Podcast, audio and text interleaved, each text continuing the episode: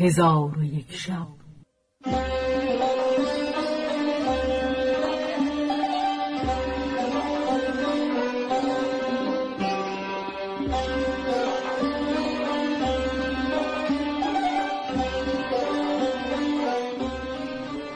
داستانهایی برآمده از ژرفای تاریخ و تمدن و فرهنگ مشرق زمین.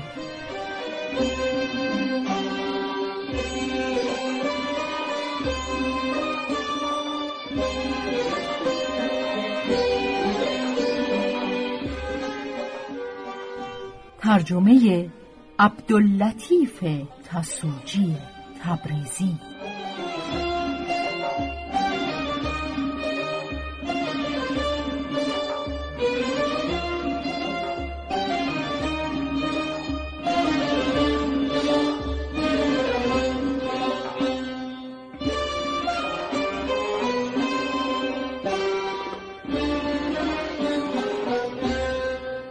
چون شب هفتاد و نهم برآمد.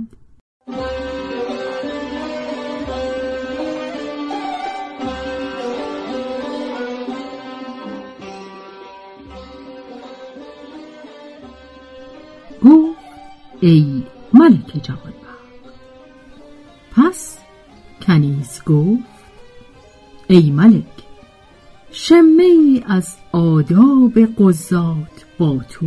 بگویم.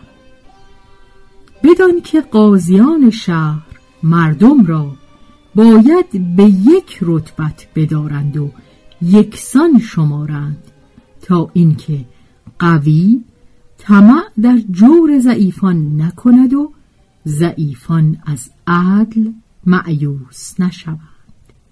و نیز قاضی باید که از مدعی گواه بخواهد و به منکر سوگند دهد و صلح را در میان مسلمانان جایز داند مگر صلحی که حلال را حرام و حرام را حلال کند.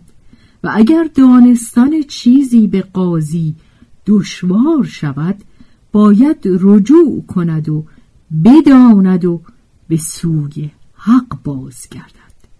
زیرا که حق فرض است و میل به حق بهتر است از ایستادگی در باطل. پس قاضی باید خسمها را برابر داند و گواه از مدعی بخواهد. اگر گواه حاضر شود به مقتضای سخن گواه حکم کند. اگر گواه نداشته باشد مدعی علیه را سوگند دهد و گواهی عدول مسلمین را قبول کند. زیرا که حکم خدا این است که حکم به ظاهر کند که باطن را جز خدا کس نداند و قاضی را واجب است که در شدت اندوه و در قایت گرسنگی حکم نکند و از حکم کردن جز خدا منظوری نداشته باشد. زیرا که اگر نیت را خالص کند و میانه خود را با خدا نیکو کند خدا نیز میانه مردم را با او نیکو گرداند. و زهری معروف به ابن شهاب یکی از محدثان مشهور گفته است که سه چیز است که اگر در قاضی یافت شود از قضاوت معزول گردد.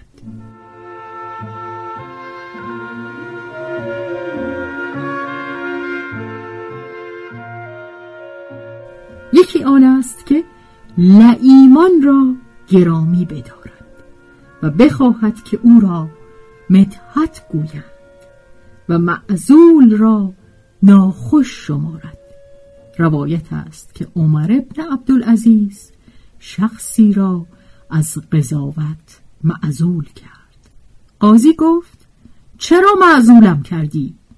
عمر گفت شنیدم که زیاده از اندازه خیش سخن می‌گویی.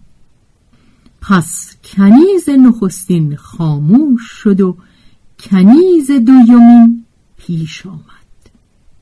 چون قصه به دینجا رسید.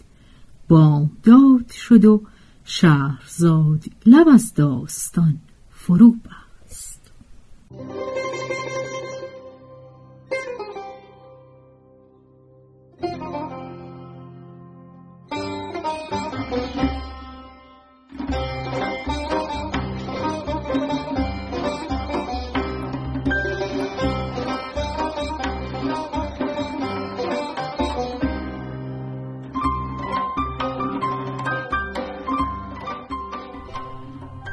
به روایت شهرزاد فتوهی.